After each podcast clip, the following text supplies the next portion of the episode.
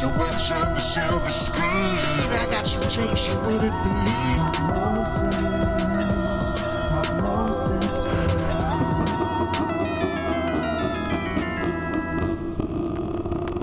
Woo, I don't know. Welcome to Week. Oh Jesus! that was oh, the most man. pathetic attempt. Womp womp. I know. That is the worst opening I've ever heard. I am not editing it out. Welcome to week Oh, three wow. of, of Halloween Oct Spooktober Pop Moses film. this oh, oh man. is it, it, this Um, is this is weird. is there a leave meeting button here somewhere? Is that I can turn on? I know, leave right? meeting. That was the Uh, most, pa- out of five years of podcasting, that was the worst attempt so far. Yeah, that was pretty. That was pretty bad. I appreciate the effort though, but yeah, I was but, going yeah, for go it. ahead. Go ahead. I, I, I, I honestly was like, how do I start this? And I just went with it, and I was like, oh no, like halfway through it. But anyway, uh, this is Tyler, your host today. Yes, I know I'm finally hosting because we kept forgetting that I hadn't been hosting for a while. But Paul, you've been doing fantastic. I'm gonna do a little bit of a shout out to you. Um, and Oh, thank you. I appreciate it. of course, I- and so this is thank Tyler. you so much. That is Paul. Josiah is not with us today, unfortunately. Family stuff, all the stuff. He'll be back on the next episode. We're going to miss him very dearly. However, in replacement of Josiah today, we have an amazing guest today, Paul. Yes, yes, we do. We do. Matt Jackson. Hey, Matt Jackson, the director of the film we're talking about today. Uh, wow, I sounded really radio-y there for some reason. Okay, what's happening? Alrighty, gotta get, I gotta, I know we're very we're sounding very radio-y today. I know. Hey, how's it weird- going today? We're gonna, Hey guys, what's the weather out in your area? Whoa! We just needed like a record scratch or something like that. I know. Yeah. Matt Jackson was just a man until one day he he woke up to be a director. No, I'm done. Whoa. Uh, okay. Hey Matt, how you doing? good, good, good, good. You know, hanging out, burning to death. It's awesome. I I hear I hear that. I cannot wait for to just winter just to just hit us hard with that cold front Yeah. that I hope is really actually going to happen. But um today we're talking about your film.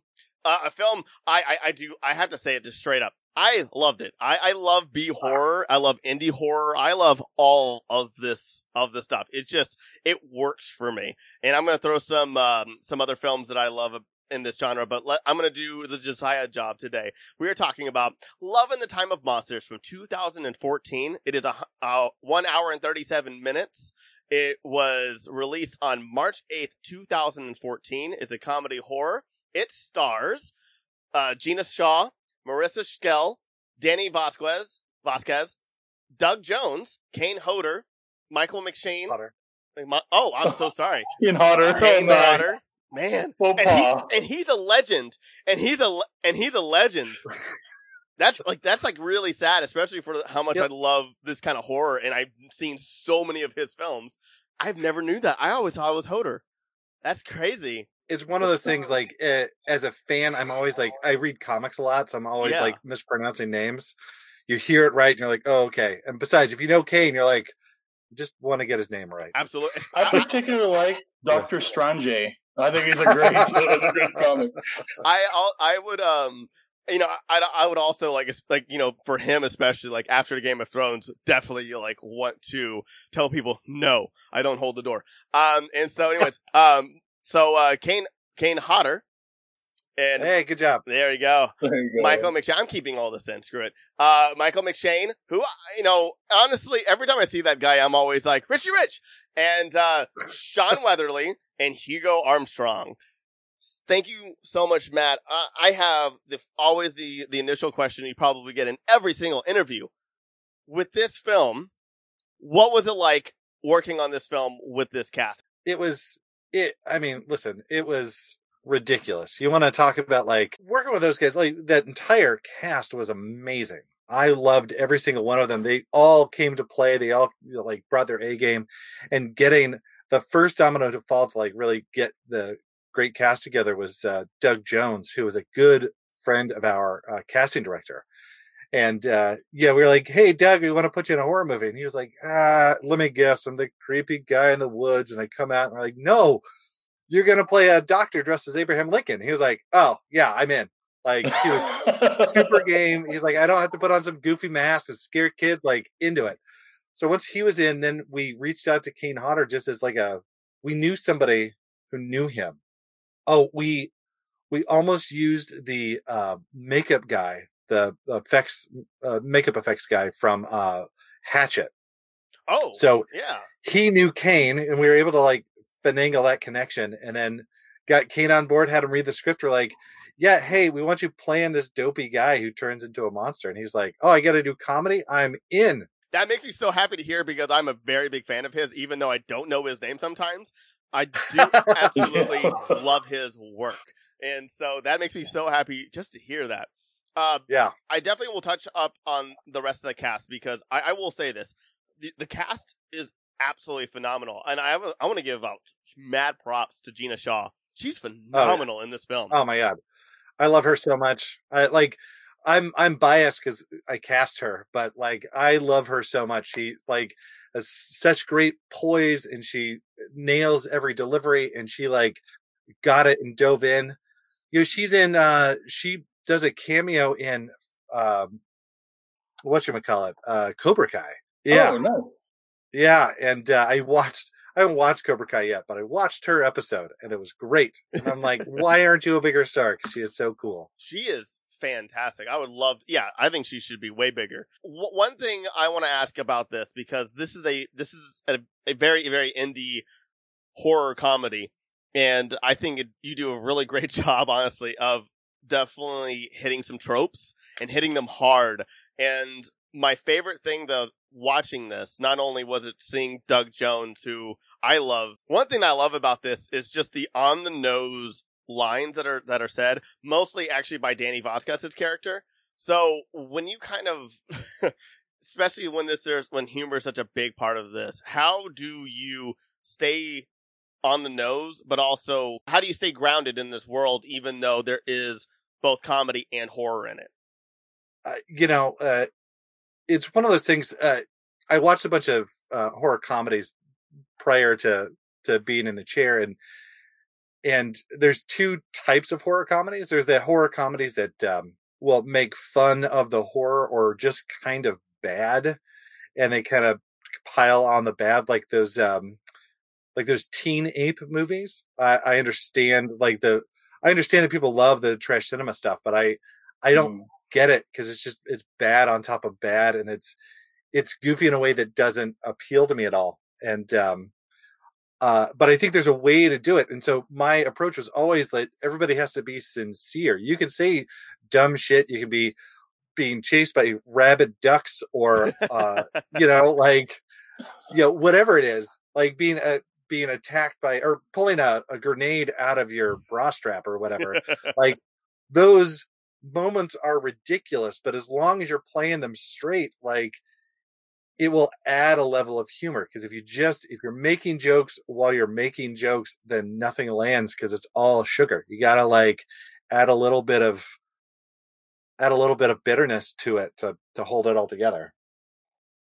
Yeah, you got to care about the characters and you know yeah, make sure that they resonate with the audience and yeah, you know, like you could be really fancy with the camera and you know, but if you don't connect with the characters, there's not really a point there, you know, because people Yeah. are not enjoying the story, you know. yeah. And so, Well, you know, and uh, years ago, like, oh my god, like 2005, let's say, like a million years ago, I worked on one of the first features I worked on was a low budget schlocky like bad B movie. It was called Screech of the Decapitated, which nobody's seen. I love that name though. Oh my god. Yeah. god. It was it was written by the guy who did Lost Skeleton of Cadavra. Which have you seen Lost Skeleton? I I don't think so, but No, that, it I'm- sounds very familiar. Um uh, Lost Skeleton was uh, was written as a 1950s B movie, but shot in like 1999 or so. And so, I do know this movie. I have not seen Yeah. it. yeah, so it's it's a really specific movie, but it they they play up the tropes, they play it straight, and they they make a 1950s movie with with modern actors, modern from 20 years ago. Um, and so this guy had a second script was the same type of thing, Screech at the Decapitated, picked up by some other producer to make, and the director was like, "Oh yeah, we're making a B, mo- we're making a shitty movie. It doesn't matter."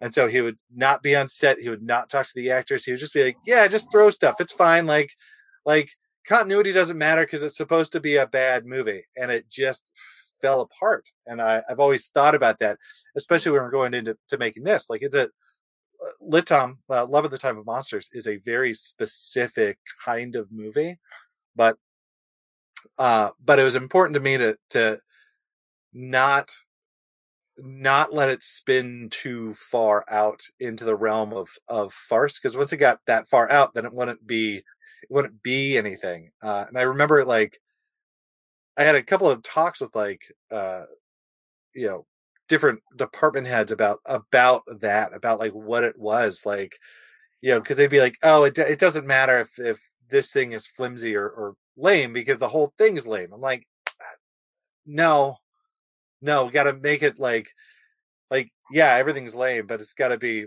we have to have the discipline making it so we can make this joke later yeah so it's it's a really complicated thing to do and to explain because you're like yeah yeah yeah take this mutated duck seriously for two seconds. Yeah i get it it's gonna kill you and you're gonna, it's gonna yeah yeah. But if you if you do your job right, you like you can sell that, and it makes sense for the story, and it elevates the film. And so, and like by the time it got to that, it it sold me on the film. I would have to say when I first saw it, when I was first watching it, like I really like the Paul Bunyan kill, and Yeah. I I was hoping for like a reaction shot, and I was like it didn't happen. I was like, oh, but that's a cool kill. I wish there's a reaction shot and some gore. Um, and then you know the story played out, and I was like, oh, you know, this is this is like is a B movie, and I at first I kind of didn't get it, yeah and then it started winning me over. And the particular person that won me over is actually uh, Hugo Armstrong. Uh, Oh, yeah. Chester. His performance is really great, and I have so many questions about that actor. into the movie that it really like brought me in and I like got it and I was sold and I was sold all the way from like the midpoint.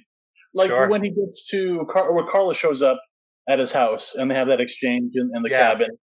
From there onwards, and I was like totally sold, and I like really enjoyed it so much more. But uh, yeah, yeah, it's it's like all the moments that you do, you can sell it as long as it makes sense for the story, like the characters. You actually really care about the characters. You can pretty much do anything as long as because you have that your audience's attention at that point. right yeah no totally I so before we jump into like doing like the synopsis and us talking about the film, I wanted to ask that question, especially like talking about like the whole groundingness of it, because it is it's so hard when you do a a comedy horror film because you there are so many different realms that you can hit into it, which is um you have parody, you have just a self aware film that wants to have comedy into it, and then you just have a comedy horror film where you just want there to be some horror elements into it, but also have fun with it. And that's what I love about horror because horror just has all these different genres within it where I don't think a lot of other genre films actually can do, in all honesty. There's a lot of bandwidth in that in that horror space and like once you tap into it because i think that's that's the the the the the threshold you have to cross over into that's what the threshold i had to cross over because i was like i remember being a kid and going to like yeah the local video store and seeing seeing the the poster for house two or that that ghoulies Oh. uh the ghoulies poster with the Ghoul- the ghoulie climbing, climbing out of the toilet Yeah, being freaked out and I didn't want to touch it. And it wasn't until I was in college that I was like, oh, I, yeah, I watched like a uh, Nightmare. Uh, no, I watched um, Night of the Living Dead. And then, you know, then started watching my Freddy movies and my Jason movies. I was like, oh, I get this. And I saw Evil Dead 2 and I was like, Yeah. oh, I get this. This is amazing. and yeah, because you're right. Like there's this whole this whole spectrum of what you can do with horror on a super serious, like uh like um Midsommar style, like we're making elevated horror yada yadas, or on the complete other side of we're making teen ape to keep picking on poor teen ape. But you know, like you can make that kind of we're just two guys in our backyard and we're having a good time with it. Absolutely. Uh, Paul, Paul, do you have any questions before we start talking about the synopsis of the film? Um, did you by chance see Suburban Sasquatch? Was that did it influence you a little bit? No, wait, which is suburban Sasquatch? It's uh, it's like a a, a it came out like 2004. It's a really low budget like Sasquatch movie, but the the thing that's mainly known for is uh so like whenever the Sasquatch attacks people, it makes this weird sound and it's like roar, roar, roar, and it's like a really weird sound, but it like really sticks with you. And like Huh. I actually found out about it from I don't know if you're uh, a fan of Red Letter Media. Sure. They do Yeah. like a thing called Best of the Worst, Yeah. and they did a spotlight on that movie. And so watching that episode, I watched clips of Suburban Sasquatch, and it kind of like that sound effect kind of like stuck in my head. And then it just like there's little elements of of um, Love in the Time of Monsters kind of reminded me of Suburban Sasquatch, Sure. like when the Sasquatch Uh. attacked like the you know the the villager or the you know the people in the town. Yeah. Yeah, Uh, yeah. now Uh, so two two things. That Sasquatch sound, like the uh, the boys, the mascot sounds, was Mhm. actually all uh, Paul Elia, who played um, one of the boys, and I forget which which boy he played, but he was uh, he he just started doing this vocal thing, and I like later on I asked him about it, or he told me, or something. But he was doing a modified version of "Help Me," like he was just screeching "Help Me," and it was oh wow. so rad and so cool and totally him because he was he had just such a small part but he put so much thought into his performance it was ridiculous. It was, he was so so good. Um but yeah so i don't know where he got it from but he was just trying to do this thing. And then the, the movie itself was uh, uh mike scavarla who wrote it came up with it in a dream was just like dreaming about sasquatches and and twin sisters and the whole thing and that's where that's where that came from. So oh nice. yeah, when you're directing, do you kind of work off the actor's instincts, or do you kind of say like, you know, you kind of build a structure around them in terms of like directing? Like, do you It's- let them kind of do their own thing, or you're all. I, I I firmly believe every time you're doing something creative that you you want to work with elevators. Uh, like you want somebody who's going to take your idea and, and elevate it. Like get the concept of what you're doing and move it forward. So like a good director should take it, like a, a writer will write whatever they want on the page, right? And then the right director will see what's on the page and be like, "Oh, I get it. I get how I can pull these themes out, even if it's not the exact words, even if we're going to change some stuff about it. Like I get how to pull this out and pull this pull this into reality. And then you, the director pulls it up a little bit, and then the actors will look at it and be like, "Oh, I see, I see what's happening." And then moment to moment, they'll be like, "Oh, what if I said this or what if I did that?" And the the director vision is the the the lattice work that everyone's working off of. And so if they have something like like, oh, I should be I should be super broad in this scene. And you're like, ah, no, you need to be more sincere. Like, do it. But if they there we did a couple of scenes and I can't remember it offhand, but there's a couple of scenes where you're like, I came in with an idea, it's like, we should do it this way. And then once I saw the actors in it and saw how they were working it, it was like, ah, this this doesn't work. I need to move people around to make it make sense. And then once you it's just a dialogue. Like you you figure out kind of what the rhythm is and how everyone's feeling because they're focused on their roles. And so you need to rely on them to know what they're doing. And it's very much like uh it's creative empowerment like you should do in any any situation like you want who's ever working with you to to achieve your goal but but they're going to have a different take and they'll probably have a better idea than you did because you have all the baggage of everything that came beforehand and they're going to come in Mhm. brand new Yeah, and they're kind of like bringing these characters to life. Yeah, that's awesome. I like that. That yeah you know, it's a collaborative process, and you like yeah work with the actor's instincts, and you kind of bring the best pro, uh, best version of the movie to the audience. Like it's Right. I, I think that's great. yeah yeah and it yeah it works and it, you really got to like it it it is it's a tough ego thing to do because you have to be able to accept you have to be able to accept that you don't have all the best ideas and that somebody else is going to have a better idea and Uh-huh. that like and that if you're on the lower end of that so like you- if you're the writer you have to deal with the director taking things in a different direction than maybe you had initially thought and then the actor taking it in another different direction. Yeah, and like that can suck that can totally suck and like i get it but like it's all for the best you know? Uh, so this film is about, uh, and I'm going to do this from memory, uh, because like I don't. IMDb did not do a good job with the synopsis. So, the, so the so the film starts off as two sisters who are traveling over to this uh, essential resort uh, that is owned by a not a Russian, but he, he is a Croatian. Croatian. Yeah. Croatian, run run by a very Americanly loved Croatian, and within this, that has a whole theme of Bigfoot and a little bit of mystery to it with the woods.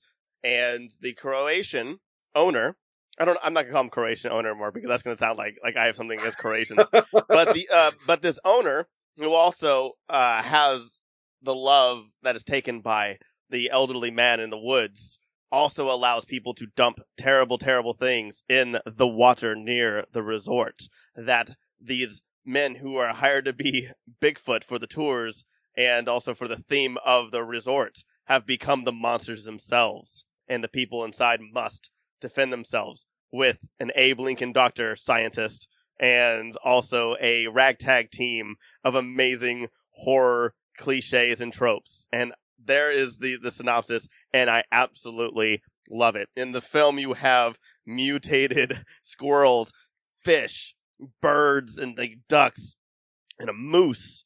And even then, we have a, a savior character that I will save until the end of the, or later on in the podcast. So, um, how was that, Paul? How was that?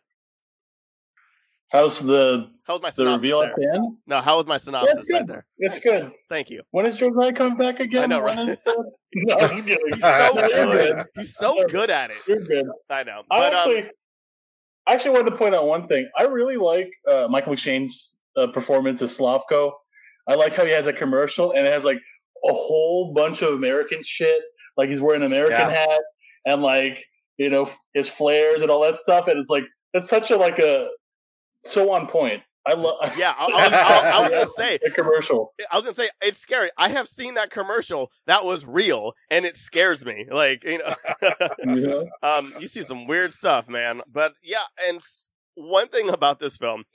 I, I love so much are the horror tropes and how you tackle them. As for my previous question about grounding, about making sure that the whole film is grounded and you know at least believable. Because when you start breaking things in comedy too much in the audience, it, it's it's hard for people to believe what's happening and then even care. But you do Right. it really. I think you do it really well in this film. Uh, what are some of the tropes though that, that are your favorites that you got to kind of um, mess with in this film? Oh my goodness. That's a it's a great question.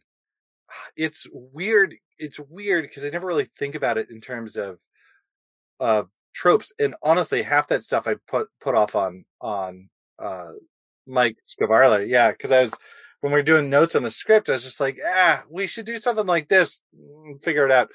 Uh, and Mike was great about it. Mike, I, Mike wrote a script that was like just leaping off the page. But I, um, yeah, it's weird. I don't, I don't think that way. It makes sense, and it's also kind of like a dive into it about the relationship between the writer and the director. Were there anything that was actually cut from this film? Yes.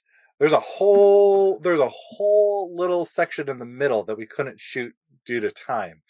Uh where like there was a uh so if you remember uh near the beginning of the movie when Jenna's at the uh or uh Marla's at the uh at the bar and she's uh she turns around with her drink she gets hit by somebody in a uh, uh In the, little Uh, little- electric- whatever, the, yeah, the electric carts. the little electric cart thing, like hits her, she spills all over her, and it's like, oh no.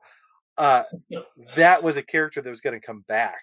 There was this whole redneck family that was going to be, that was going to go out into the woods and get in a big fight with one of the kids and like do a whole thing, which is why at the end of the movie, when Slavko and, um, his wife, who's, yeah, Slavko's wife, whose name escapes me. Oh, Mariana. Mariana, thank you. Oh my God. Thank thank you for actually watching the movie. Oh yeah. Lord no, knows I can't. Uh, but yeah, Slavko Mariana, when they have their big confrontation, there's all this like shit strewn around that street.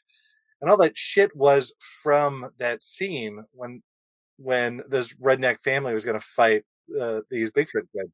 And so we had it all planned out. We were going to do it.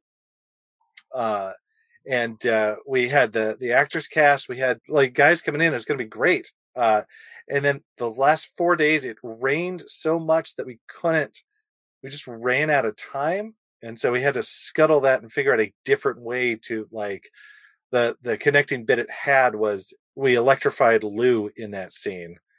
Also, that family as they drove away called the cops, and so that's why the cops showed up at the end. So like we just had to figure out different ways to to kind of do that. But that was the big th- the big big thing that we cut, and then everything else just kind of Luckily, it still works at the end because obviously, when Yeah. cops don't hear from other cops, they go somewhere. That's not a good sign. So at least it Right. works out in the end. yeah. So it was it was okay, but yeah, it was, it was one of those like oh no, like yeah that that was that was a scene that we were all really excited to do, and uh, then it just it fell by the wayside, and it's probably just as well uh, because uh, we we would have it would have been such a crazy thing to to figure out all the fight choreography and all that stuff. We we we shot that movie in uh, 18 days in northern Northern California. Yeah, it was a crazy fast shoot and so much going on that it was just yeah. That's the one thing about this film. It just keeps going and going, and I love Yeah. it so much. But yeah, Paul, what about you? I, actually, you know, this is more of a discussion podcast. As well, I'm so grateful for you to be here, Matt. Like, Paul, what are some of your favorite like tropes in, in in these kind of horror films? Um, I just like the gore. Like, uh, the, uh, yeah, I like when the cop gets gets thrown up on in his face. He's like, ah, and then uh, when Dan, um, it you know actually it's funny because the character Dan, I, I don't remember the actor's name, but he's actually like Tom Green's voice twin. And for a second, I thought you had Tom Green in the movie. I was like so confused. But every time we talk, and then when he got, I was like kind of bummed out when he got killed by the moose. When he's like Yeah. running, and then all these got gored by the moose. So I'm like, as far as horror horror films, I really like the gore and like the schlock. And so I wish I could talk about the And that's Alex Ending. Sanborn. He's a fantastic actor, by the way. uh yeah, I love I love Alex so much, and I uh, another one of those guys. I just I want to him to get huge because he's he's really funny. He a lot of those lines where I was just like Alex, give me something for ten seconds as you walk backwards, and he was like, all right, and so he just like s- spit out stuff. he it was, was fantastic. great. Yeah, Sorry, Paul. And, oh yeah, I just I just like in terms of the moves, I like pure schlock, and I, I really particularly like the ending. Uh, you know, which will I guess will Yeah, I know we're sure. foreshadowing it, but I really that I was like as soon as that happened, I was like this this is fucking great. I I love that, and so yeah, I don't want to spoil more than that, but uh, I love that. I love how like Doug Doug Jones like he walks in and he's like doosh, doosh, doosh, but he does like he introduced him twice that way. He's just like Yeah. wearing a Lincoln hat and he's like doosh, and then he pulls a projector up and you like you it's like you allude to having scenes with him that he's going to explain like do exposition, but then you don't, and you go to something else and then it does exposition like way later. And then I like that subversion that you Yeah. did that. Um, yeah, I just, I just really, as far as horror, I like the, the, the you know, off kilter characters. Um, and I really like, yeah, the gore and schlock. So those are yeah, the main totally. threads that, yeah. and I think you did really well in all of those things. I, I, I fully agree. And also, like, I have a question on that, and it's even written on my document. Like, is Doug Jones a good beatboxer? And is that something that the world should know about? Uh, listen, that man can do everything. That's true. I would not surprise me if he if he was. We are just like, "Hey, Doug, do this," and he's like, "All right," and then he just like he nailed it. So I I never asked him directly, but it would not surprise me if he was, or if he wasn't, he would pick it up in like two days. I, I have a feeling he, he, he's been in a couple underground, uh, beatboxing champion, or, uh, you know, um, contests. he has excellent body control, so I'm sure like he's like, "Oh yeah, I can I can rip it out, whatever you want." Yeah. He's like, he's like, you want, yeah, what do you want? You want Daft Punk? You want, like, you're like, oh man, I don't even know. Sandstorm? Like, oh my god, that's funny. So I was wondering. So there's a scene where, uh, you know, they're having they're having a show at.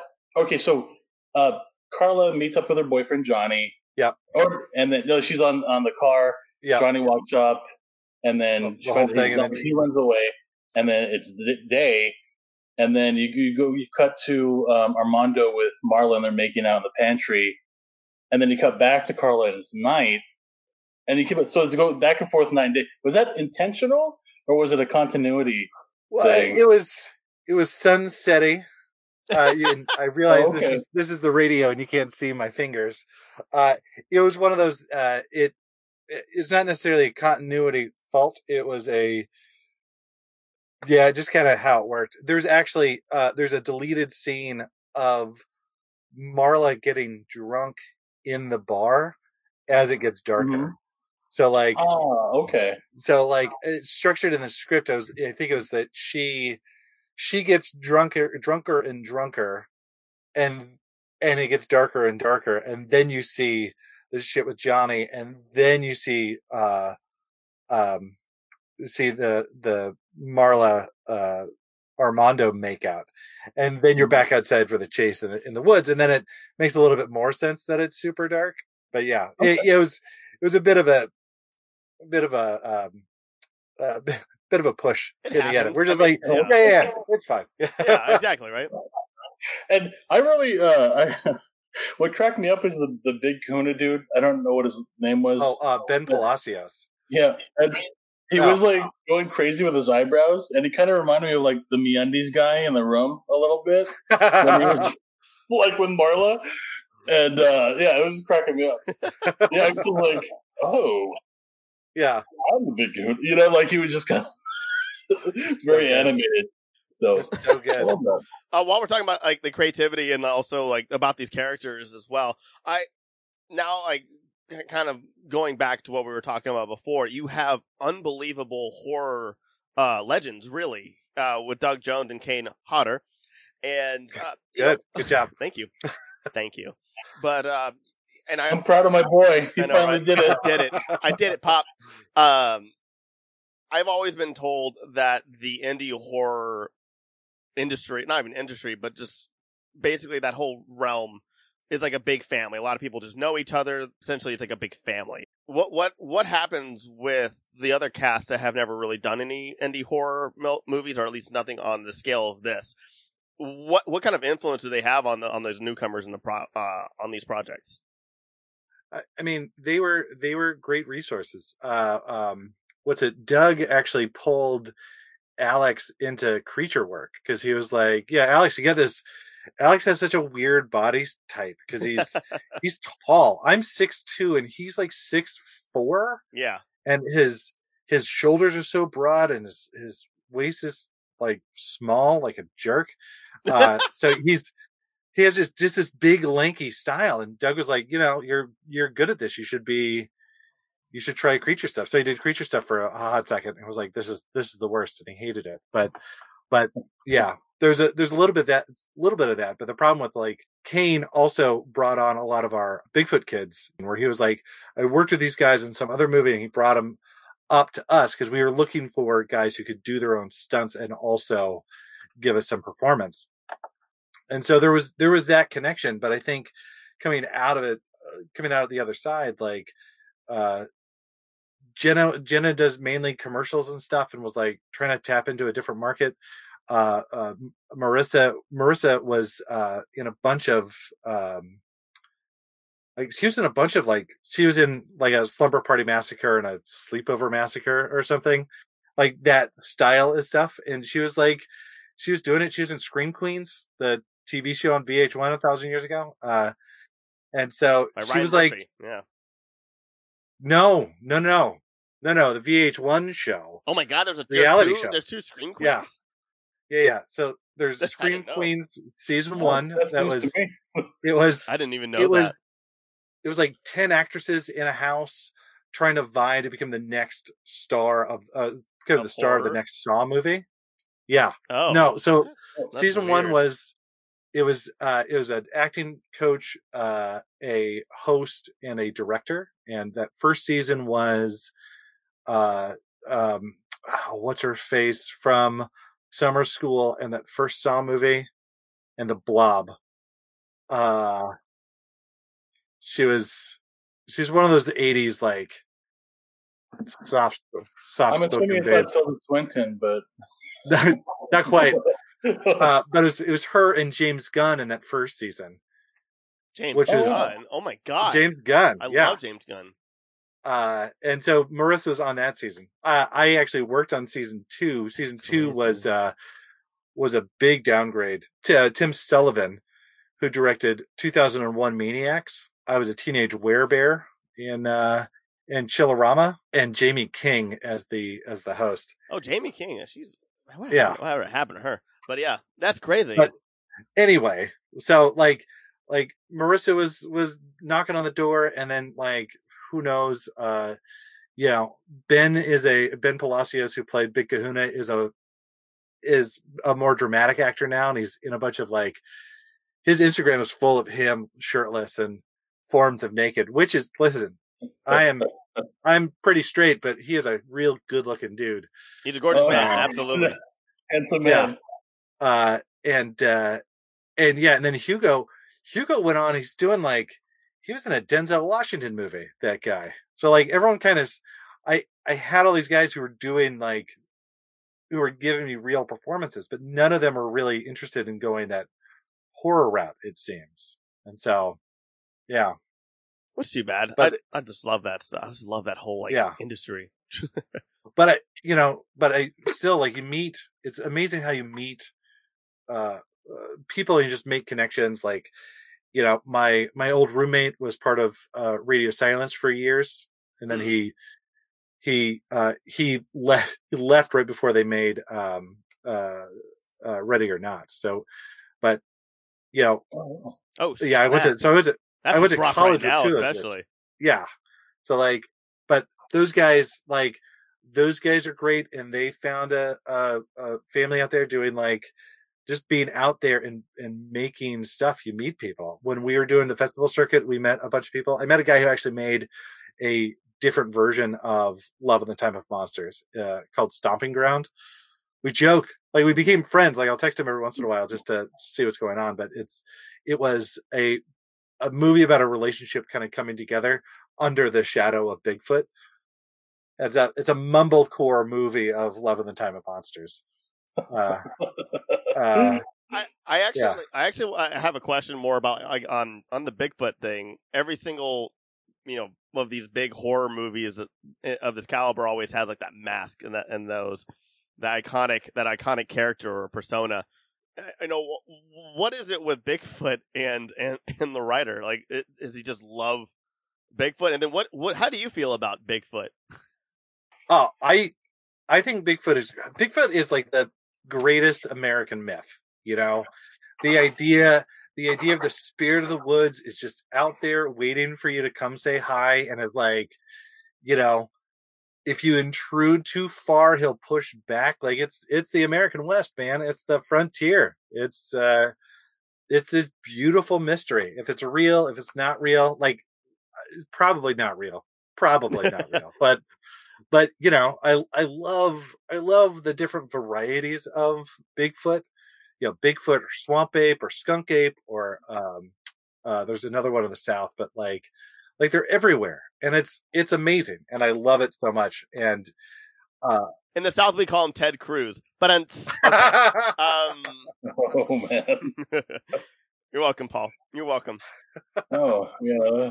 uh yeah so i i love the idea of bigfoot and then uh uh i actually i don't know why mike uh landed on bigfoot as as the monster but there's there's just something about bigfoot that is that is fun and at the time was very underserved. Like i think now there's a lot of like uh, uh sasquatch media out there but at the time it was like it was like right on the right on the rising wave of like ah, we're doing finding bigfoot maybe and like that kind of stuff was out there, but you didn't see a lot of Bigfoot stuff. Yeah, absolutely.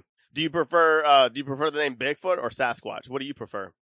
Oh, I like Bigfoot because it's easier to say. Yeah. Yeah. Oh, so I, what I really enjoyed is that there's a subtle layer of like Americana. Like you have Yeah. the great family trip, you, you know, you have the road trip, the great outdoors, the lodge. You have uh, Bigfoot. You have Paul Bunyan. Uh, you have like the the marketing hype of America, like the in your like Yeah. the flag and the flares, like with Slavko's commercial. Sure. Um, you have uh, like the picnic. sure. and Like then- capitalism ruining the the econ- the uh, the environment. exactly. like there's all these uh, this undercurrent of like Americana, which I really enjoy. That it, it's like all well thought out and subtle.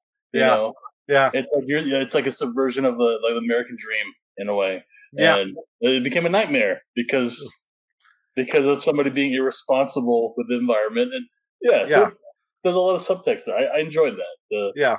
Yeah. Thank you. Oh, First off, uh, I, I know this is more of a, on, on the writing part of it, but I just will also I, I, I want to give everybody on this team uh, props. I think you have given me him, the writer, and you have both given me one of my favorite lines of any horror film now, which is this. Oh my god, why am I forgetting her name? Anyway, uh, G- Gina's character to Armando, where she's just like, "So this is your this is your hunting ground. This is uh, and customers are your prey." And he just goes, "Yeah." Like I don't know what it is. It was just his delivery and like the most like just disregarding like honesty. That's just like a like I don't know what it was, but there's Yeah. just, there's this line of just her just calling out this guy, and he was like, "Yeah." Yeah. I just Yeah. I, I, I think I think I paused it and and like like like I was watching it on YouTube. Because it's available on YouTube right now uh for 199 for standard 299 for HD by the way which I'll say again later on. Um but I went back and just said wait no no no I gotta watch that again. And I, I think I watched it like three or four times and laughed every single time. Brilliance brilliance uh, Yeah. brilliant on Danny, Danny's delivery, like and like the writing and just like and you, like like just the frame of the scene too, because it was just Yeah. it was just like it was like one of those dramatic shots too, like over the shoulder ones too, and then just cut back to him. Yeah, I just I love it. I love it so much. Well done. Thank you. Yeah, no, Danny, like Danny totally nailed all that stuff.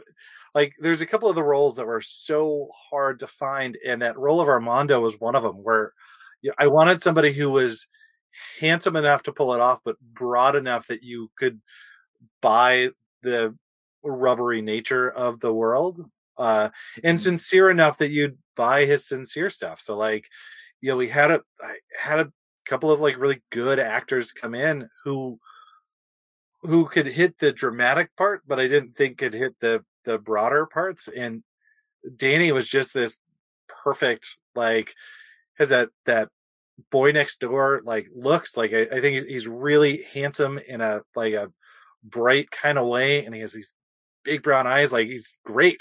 Uh, uh, and uh, and yeah, and could do could do the dismissive like yeah, I I know what I look like. I can do this but then could also get sad later on and I'm like, oh yeah, I can see the the sweetheart in him. Paul, what Yeah. were some of your favorite lines or moments? Um, I, hmm, I, I like that that, that scene between uh, Chester and Mariana. How they were kind of reminiscing about their relationship that kind of fell apart. Yeah, You know, it's that moment of humanity that kind of like brought the movie together. And yeah, you know, I like that moment. Um, I really like uh, the ending, which we'll talk about later. I love Um, these deep teases to the end of the movie. Yeah, no, it's Yeah. that I was like, because I had a visceral reaction when I saw that. I was like, "What? yes!" Like, yeah, I was really excited when I saw that. Um, and yeah, I was surprised. I was surprised when that when that happened. Um, so yeah, we, I, I know we're teasing it so much, like Yeah. with, the, with the thread. Uh, We gotta be, you know, we gotta be good podcasters. You know, we just gotta like Yeah. hook them in. yeah, we got to Yeah. we got to make sure they listen to the whole thing. Um, well, I'm I'm glad I'm glad you like the uh, while you're thinking. I'm glad you like the uh, the the Chester Mariana stuff because that to me that to me was the center of the whole movie. Like it all like started with them. Like there's a there's shots in that movie like when the whole cast comes together. There it's a it's an over the shoulder shot, but the over the shoulder is over Chester's shoulder looking at Mariana and then over Mariana's Mhm. shoulder looking at Chester because like that's the love story of the whole thing. Like like they're an older version of Johnny and uh Johnny and uh um Carla? Carla. Yeah. Mhm. Like and like they're they're what could happen, they're what should happen. It was like it was all there. And so like that scene that scene in that kitchen was so weird because it's it's a it ends with a grenade being placed on the counter, right? And so it's it's ridiculous. But there's a moment in there that's that's really sweet. That's like, hey, you know, we're talking about stuff, we're talking about feelings and and uh and talking about our, our connection and the, the mistakes we made that like yeah, that had to land to make everything work. because Yeah. then you buy it. And I think, I think even we had a, and I forget if it's still in there, but I really had to play with, uh, uh, Carla, Carla had a line right after that that I had to like play with in the edit because it, it just, it was totally like, it was such a real delicate balance and tone and like that grenade comes mm-hmm. down. You're like, okay, all right, we're back to the movie now. Let's go. Yeah. And But you know, I- it's yeah, it it sold me. Like I was like, Yeah. cool, it's a grenade. Like I I believed it. I believed the scene, and it it it. it I, I I feel like that scene elevated the movie, sure. you know, because it gave that that that heart, you know, that and uh and I guess we're going to spoilers, but like yeah, when Chester dies, I was like really upset. Oh yeah, Yeah. When thousand he Yeah. by the piranhas, you know, thousand had. Mariana so affected by, and then um I think uh who was Armando was like, oh, we need to chop up the body. They get infected, and Oh Yeah. yeah. Mar- Mariana was, and, you know, like I, I really, yeah, just that that scene really it it, it landed. It really landed the film. so Armando well. is definitely And- the voice of reason in this film, and I loved it. I lived for it. Yeah, that was yeah.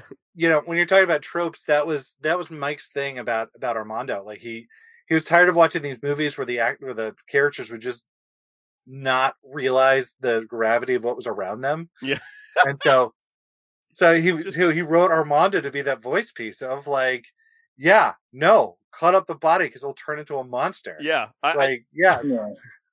I, I just love like when, uh, especially like when they're talking because there's at the beginning of the movie somebody's talking about like where's Armando like where is he he's always late and all this other stuff and you just expect like this like this dumb you know this dumb guy who's just always late to everything and then you see him and he's just this gorgeous muscly man and you're just like oh he's just gonna be this big old idiot and the entire film and like and like I said before like his delivery on things are just so great where he- he's just like yeah we gotta cut this body and they're like no I loved him he's like yeah but he's dead and he's got bit what, what's the problem? Yeah. And what I and the one thing that I really I, I thought was because if we're going to take the the Night of Living Dead kind of framework, um, I like how you know there's like two opposing characters. Like I've, I've I'm forgetting the name, but you know one wants to stay in the house and oh, barricade, and then the other one wants to go in the um in the cellar, you know, with his daughter. Yeah, and and so they're always opposing, always opposing forces. And the interesting thing is that really, like Marla and um, Armando are those opposing forces, and in fact, use that as a framework to like create a relationship that they have that shared uh, that shared trauma, and they they they become closer because of it. And I think that's interesting that you subvert that Night of Living Dead dynamic. You know, Sure, like you make sure. it your own, and I I I think that was great. well, thank you. Yeah, uh, yeah, like it was it was one of those things where it was it, everybody needed to like like uh what was it uh Marla needed to learn to let go and uh Armando needed to learn how to be more of an idiot like uh, like uh or I guess uh Marla needed to be more responsible and uh Armando needed to become more of a moron is is what it is like like she needed to let she needed to to stop worrying about her sister and start worrying about herself. And Armando needed to stop worrying about himself and start worrying about other people. Yeah, And Yeah. Then, and then and then and then Ben's character just like wanted to be picked up by his mom. I mean his ride. And Yeah. Yeah. um, I love that. I I, I want to ask though, like when creating this movie, like uh, like you said, there was you you guys had a little bit of time. There was some there was some rain, and I also noticed the rain at the at the end of the movie with the big fight. Um, uh, what were there any deaths that you wish that you could add to this film? That maybe like with budget or time that you just couldn't do, like just just like an, an epic epic. Uh, what are those movies? What are those movies called? Um, where like something happens. Epics? What? Oh, Well, no, like, um, why, what is going on with me today? What are, those, what are those movies where like everybody like something bad happens and then Final Destination, like a Final Destination death? Oh yeah, yeah, like a like a big like a big choreographed thing. Oh yeah. Oh yeah. There is like I mean I mean listen, I am very proud of the movie as it is and it is a testament to like doing stuff, but holy shit. Like if we had double the amount of time that we could make every every scene bigger and like and, and just like really give it the texture it needed. Um, the um, in terms of like in terms of of deaths that I could I wish I could have blown out a little bit more. It would be like I wish I could have done more with um, Jade's death. Uh, she gets killed by by Lou in the in the lake. Like we shot that we shot that at, we had an hour to shoot it and it was like it was all crazy and i just i wish i could have done a little bit more with that and then also like There was a lot of build boys- up for her character, especially because she was like the yeah strong, she was a strong. Oh, yeah, one, she was like, awesome. the manager. Yeah, she was like she was, Yeah. like, she was like Mama Bear. It was awesome. yeah uh and uh and then the big the big attack at uh at the the big kahuna party. I wish i had more time to like get those little pieces of attack like just throwing l- random people getting hurt by stuff you know? Like just to really get that pandemonium. But that was one of those things where like we we set up a crane which gives you a lot of production value but took fucking forever to set up. Um and uh and then yeah time just like time evaporates and before you know it you're like oh uh, i guess we got to figure out a way to do this in three shots here we go bing bing bing here we go uh, yeah it, it's it's so funny because there there are there are a couple movies that this reminds me of. Um, some of them are very great, some of them are very polarizing, and some of them just people just hate.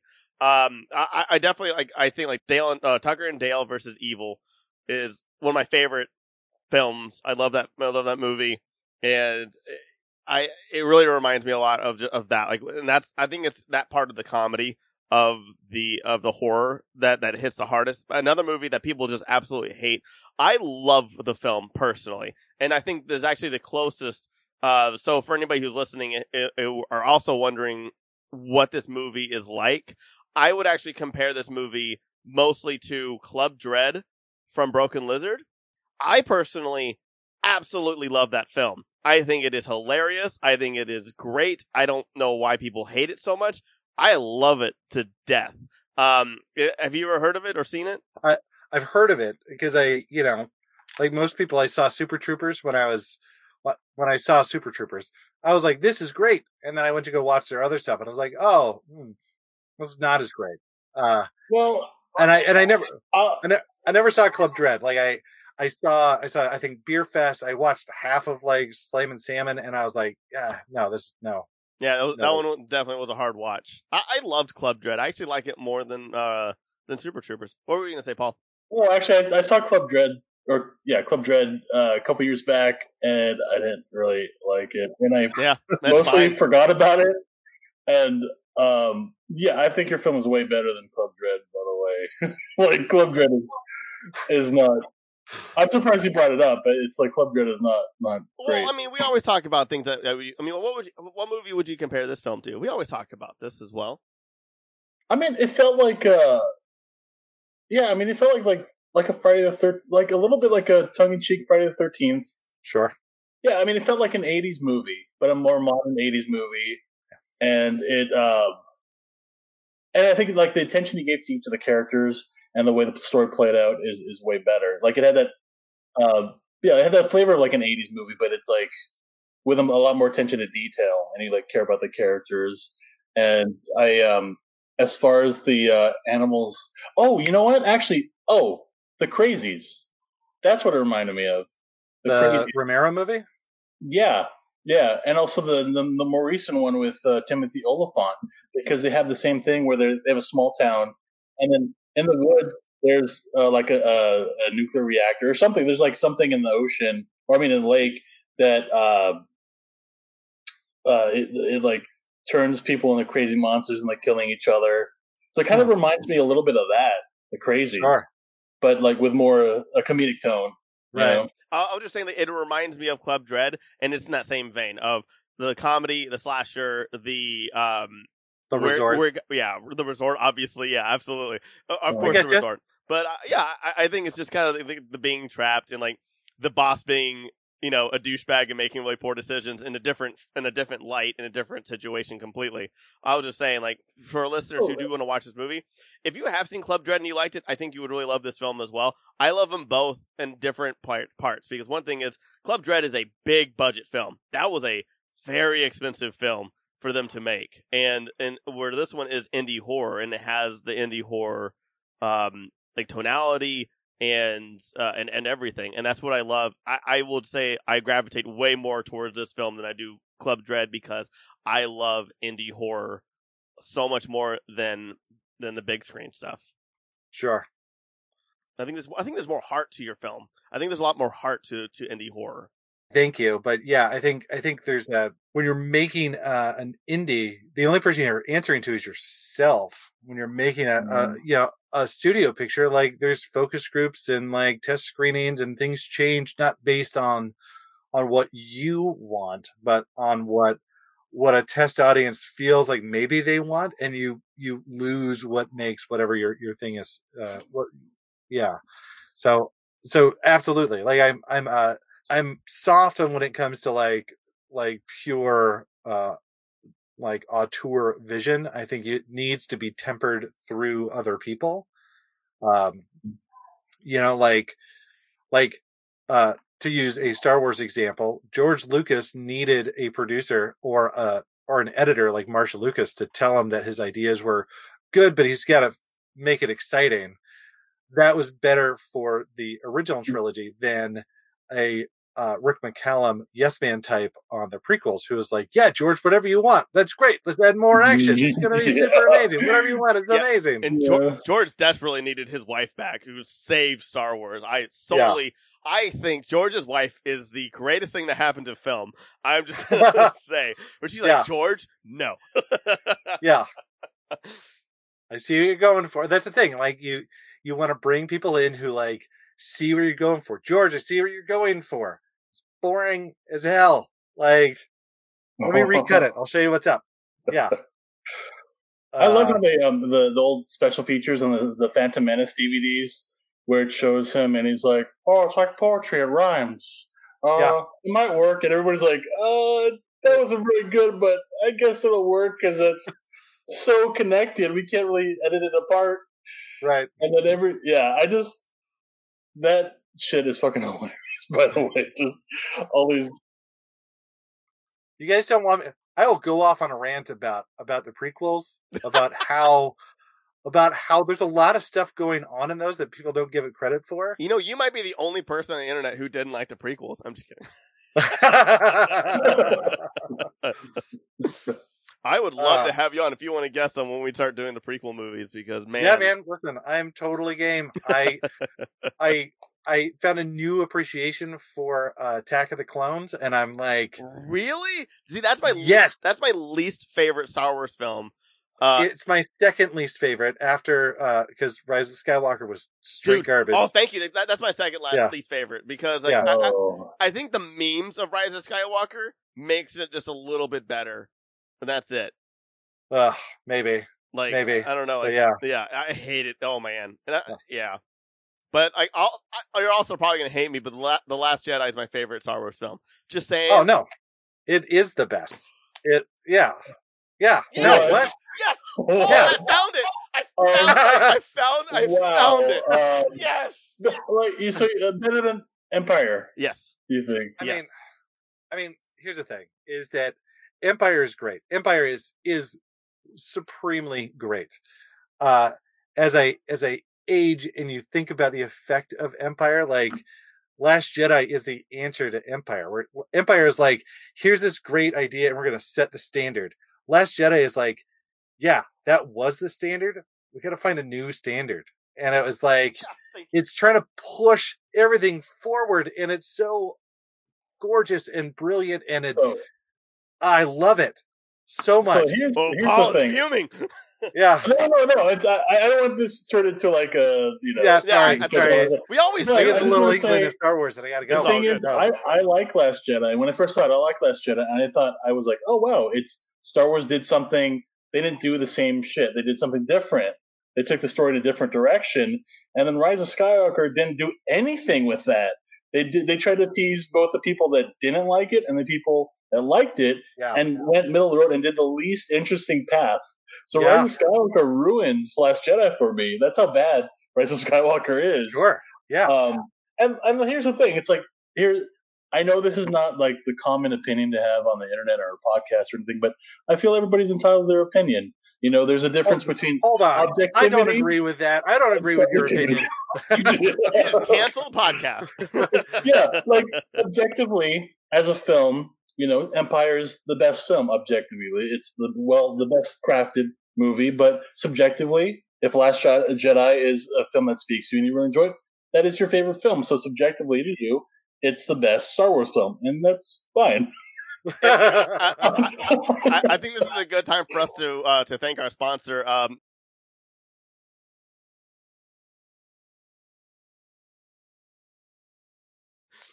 going, g- going, going back to to why Matt's Oh. here. Thank you so much, Matt. So- oh, uh, absolutely. yeah, yes, uh, please finish. Please wait, finish wait. Paul, you said that it reminded you of an '80s movie, and uh, thank you very much because that's exactly what we were going for. Was that like Oh, that '80s vibe?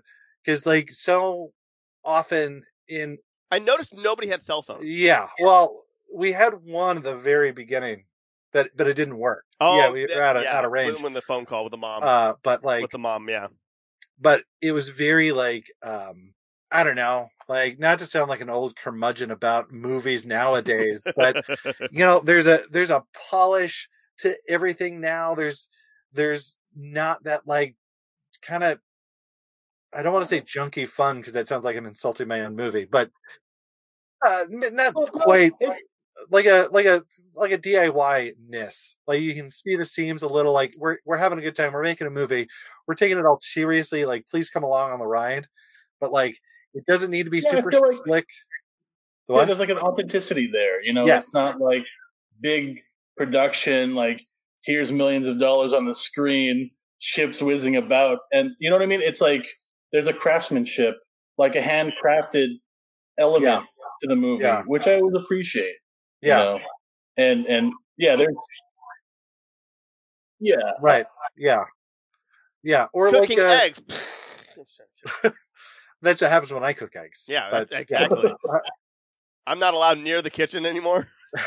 but there's like platinum dune remakes where all like super slick and you're missing like they focus so much on the the the radness of uh jason Voorhees murdering somebody that they forgot about like the kitschiness of the camp or the people there or, or all of that like they for they forget about they forget about the best thing in in Friday the 13th part 4 is uh Crispin Glover's dance. You know? He has this really goofy dance and it makes no sense and it's awesome but you wouldn't see that in one of these new movies because it either have to be like super choreographed or everyone has to be like a freaking like cut model like you're not going to see a schlubby dude or like just kind of a randomly handsome guy like you get that stuff from your indie movies because we can't afford the models exactly. You only see it. You only see it from Jack Black, and that's the shame. yeah yeah uh uh and uh and then also just to add to your guys' list uh i would throw out one example one like like uh uh movie that i had in mind when i was making this was uh night of the creeps from fred dekker do you ever see night of the creeps No, I don't think so. Night I've of the heard of Creeps- it, but I haven't seen it though. uh night of the creeps came out in like i don't know let's say 86 uh it was the movie no it had to be like 83 doesn't matter uh it was the movie fred dekker directed before he did um uh before he did monster squad so i think he yeah he Oh, wow. wrote he wrote house made uh night of the creeps and then made monster squad and then oh my when, god, I have seen this. yeah Yes, this is some of the best deaths of eh, of movies. I Yeah. remember this now. It and, is- and like the little it is- guys that come out of nowhere. Yeah, yeah. It's a wild movie. It's a wild movie that has all these big ideas. It has zombies and aliens and like like weird creatures and uh and it's all about this guy trying to ask this girl on a date. It has one of my favorite performances from um uh from what's his face uh thrill me from Halloween 3 Tom Atkins. Tom Atkins. Tom Atkins, yeah. Like Tom Atkins is in that movie and he's awesome. God, that guy's in everything. He's in all Yeah. these horror movies I love. Yeah. I love my Bloody Uh, Valentine. I don't care what anybody says. I love my Bloody Valentine. 3D. Um, and like it gets like really sci-fi for like no reason whatsoever, and then it Yeah. just keeps going, and like they just completely disregard like that entire thing. It actually reminds me of like in your film as well, and that actually makes a lot more sense. Like with Doug Jones is like when he's getting all scientific, and I love, I love the, I love the not the vaccine, but uh, that's not the proper word, but the antidote. I love the like like. Like it, it- I don't know why it also reminds me a I little. like how more- he's making it in his office, like Yeah. just like, Yeah. and his beakers and all the blue liquid like moving around. Yeah. I don't like that's hilarious. He Oh, You know. so good. Standard lab equipment, guys. Yeah. and it was course. and it was great comedy and like it, you you you were kind of you almost got into the realm of of straight up parody but you did a really great job of skewing it to where it is still like uh, like I was saying before comparing it to what Club Dread does they are obviously making fun of something but it's not in a direct parody. I don't think I, I just think that there's a huge wall in between parody and just comedy and self-awareness and self-aware co- uh, uh, horror comedy, and I think you do such a great job to where it's just, it's if you kind of go into parody it uh, in a movie that is just a comedy and there's only one scene, it could really, to me at least, take me out of the film. And I think Doug Jones and I think you, his performance and and you, uh, how you shot it and everything like that, made it believable. And again, to use his word from before, grounded. Yeah, yeah. Yeah. There's, there's, yeah, and there's totally those moments where you could see like you feel it getting away. Uh, there's a shot when the boys attack the the the house, like middle of the movie. The the boys attack the uh, the lodge, and uh, they're they're on the outside reaching in. The uh, Big Kahuna and Brandy are dancing, um, and uh, Lincoln is is being a DJ, and so he's he's on the he's doing this DJ thing. And I remember we set him up and we did one shot of it. We took one shot and I was watching it on the monitor and I was like, Oh no, this is way too far. This is it. Like, nope, nope, we're nope, we need to we'll finish shooting because we set it up and like everyone's excited about it, but make a note we will never use this in the movie. Cause yeah, it was just it was like that bridge too far where all of a sudden we dipped into parody and I was like, Yeah, it's gonna like it changes the vibe of everything. Yeah. You really got to skate that takes you out of it. Yeah, Absolutely. I only have two questions, and they're both silly questions. Um, Paul, do you have anything before we carry on? no, no, go ahead. Okay, now we can finally talk about it. The big reveal, the big thing we've been teasing this whole time. In this movie, the Bigfoot actually shows up. The real, real Bigfoot in real life. I don't know how you guys tracked him down and got him in the movie, but man, no. Um, his his agent his agent was a real monster. I but bet. we figured it out. Yeah, you know, the Yeti. He's he's, he's not. Yeah. He's you know he's uh, Ted Cruz. You know he's really hard to Yeah. work with. Um, no. Um, uh, I, I I I love the fact that, that he comes in and, and just absolutely saves the day. And it really the first thing that popped into my head was just like you know. So many movies could be saved by Bigfoot coming in and saving the day. What for both of you guys? Uh, you know, uh, and I- I'll answer the question as well. What movie would you want Bigfoot to just show up in and just save the day? uh, Last Jedi, obviously. That's so great. He just grabs Kylo Ren. uh, Chewbacca's like, "Who the hell is that? what He- what he- the hell? Yeah. He's hot."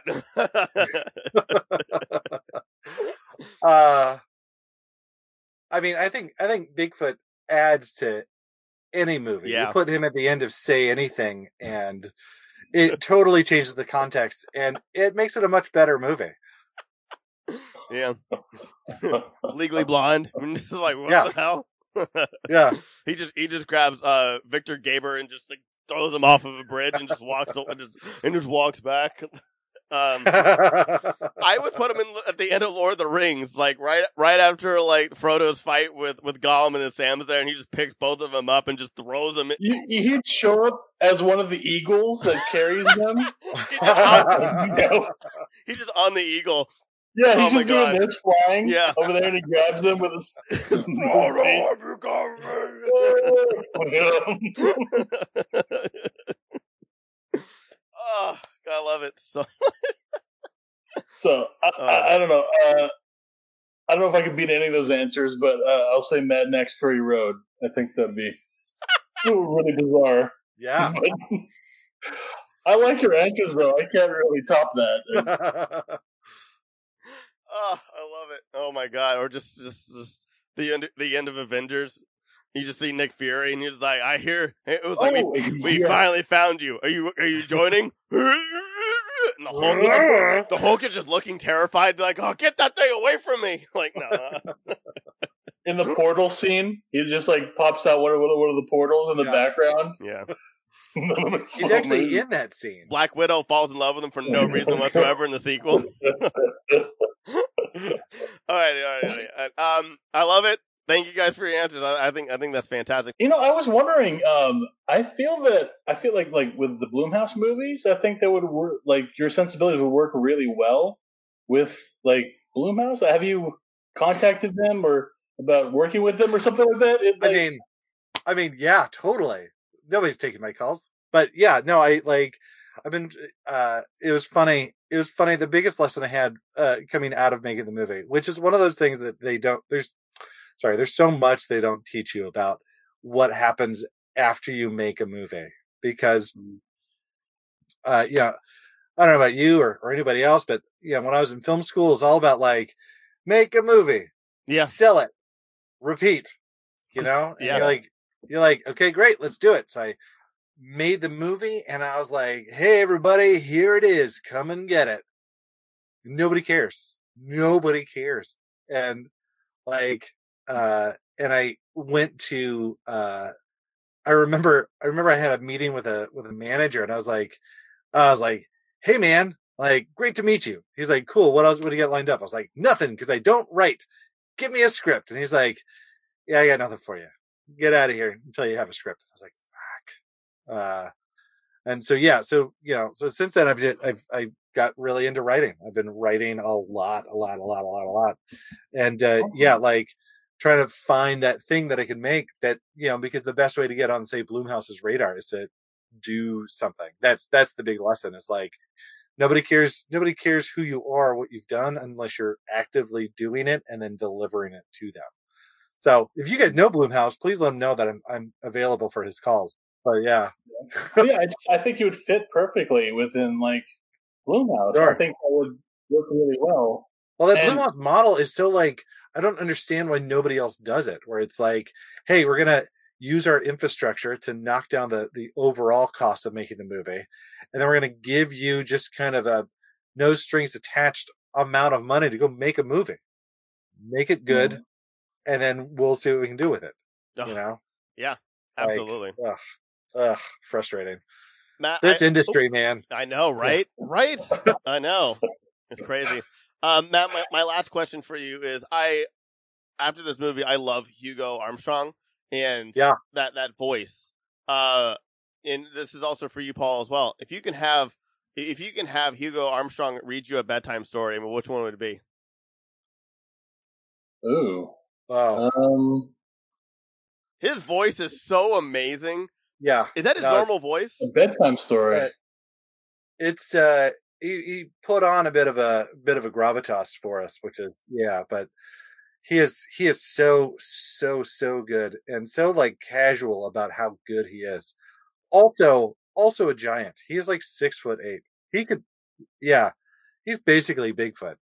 Uh yeah. I, I would say for me, Goodnight Moon, and I would like just like sink into his beard, yeah. like it's like a beanbag chair, just sink into his beard and just like be enveloped by the coziness of his awesome beard, and so Yeah. I would say that. uh there's a there's a story so i have a two year old two and a half year old now so we're reading bedtime stories all the time uh there's a book called um uh if i had a griffin that i think would be great it's all about a little Hmm. girl who gets a pet hamster and hates it and then once she wants like a mythological creature and so it's it has is bounds for him to talk about griffins and hippogriffs and like do different voices and do different different things like that's what i want from from that voice is like sweet sultry talks about hippogriffs I see. And my my answer is going to be. I mean, ma- ma-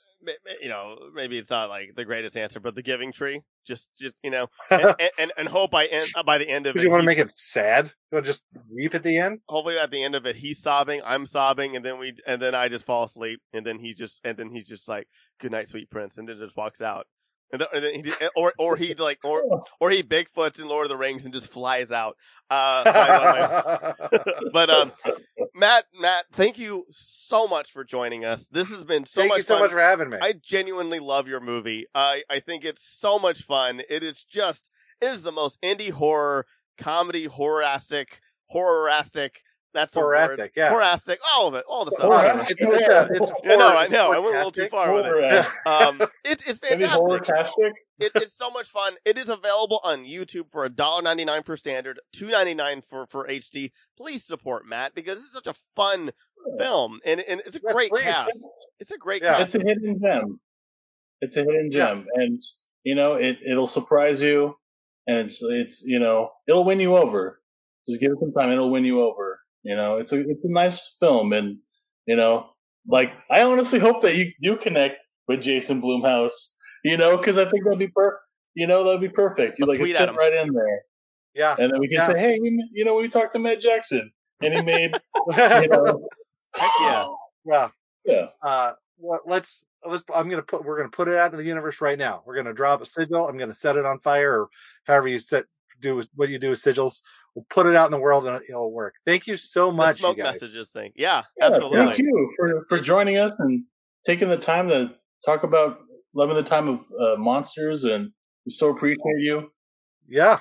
Is there anything that you're working on or anything that you want to plug in before we go? uh, you know, I I got nothing. The pandemic's weird. I had some stuff that was like I was gonna try to kick up, and you know, uh, it's a weird what a six month uh, global pandemic does to your a productivity and b like the nature of the business. So just writing a lot, and like hopefully I can get something off the ground. That's perfect. That's amazing. 2021. Yeah, but I'll let you know. I'll keep you keep you posted.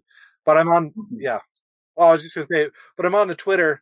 You know, if if you ever want to see what I'm doing, I'm a platypus robot. Just you know, retweeting stuff and uh, randomly giving deep thoughts about kids' TV shows. So there you go. I love it. That's amazing. Matt, you are phenomenal. Thank you so much. Uh, Paul, where can they find you? Oh, I'm on Instagram as Arcade Blackfire uh, Alrighty. with a Y. So- And uh, we know that J- Josiah's not here, but you can still support him by going to his YouTube. Josiah Oh, yeah. is right, W R I T E. Check out his stuff. He's awesome. We miss him very much, but he'll be back on the next episode. Faux show. I yeah, I did that. And uh, again, again, um, you know, love, love in the time of monsters is available on YouTube. Talking about callbacks, the I know, right? show. Jesus Christ! It's available. It's Mhm. available on YouTube, on Amazon, and uh, I'm trying to remember what else it was. Oh, uh, iTunes, I believe. Yeah. iTunes, Vudu, like the whole thing. You can even buy the DVD off the Amazon. Heck yeah. The- Do the it. DVD has the DVD has uh, uh, a commentary track. Has uh, yeah uh, uh, behind the scenes. You can watch our behind behind the scenes stuff on on the YouTube. We have a YouTube uh, uh, page and all that stuff. You know, like it's a whole it's a whole package. What's yeah. the name of the channel? Um, Uh, Uncle uh, Uncle Slavkov. Oh, Uncle Safa. Okay, Yeah, awesome. yeah, yeah. That's great. Oh, Yeah. I love it. All the links will be in the article as always. Thank you for listening in. You can check out all of our shows and offerings on thegrandgeekgathering.com. You can listen to all of our podcasts on any podcast apps. That's right. All eight are available on any podcast app. If you can't find us, you better let us know because I'm going to fix that real fast. You can also go to our YouTube. I stream on Twitch. Follow us on Facebook, Instagram. I'm still trying to f- figure out Twitter. And, uh, yeah. Thank you so much for being here. The intro music and outro music has been, been provided by Carlisle Laurent. Watch this movie. It's so much fun. Have a wonderful week. Wear a mask and GGG. So what's on the silver screen? I got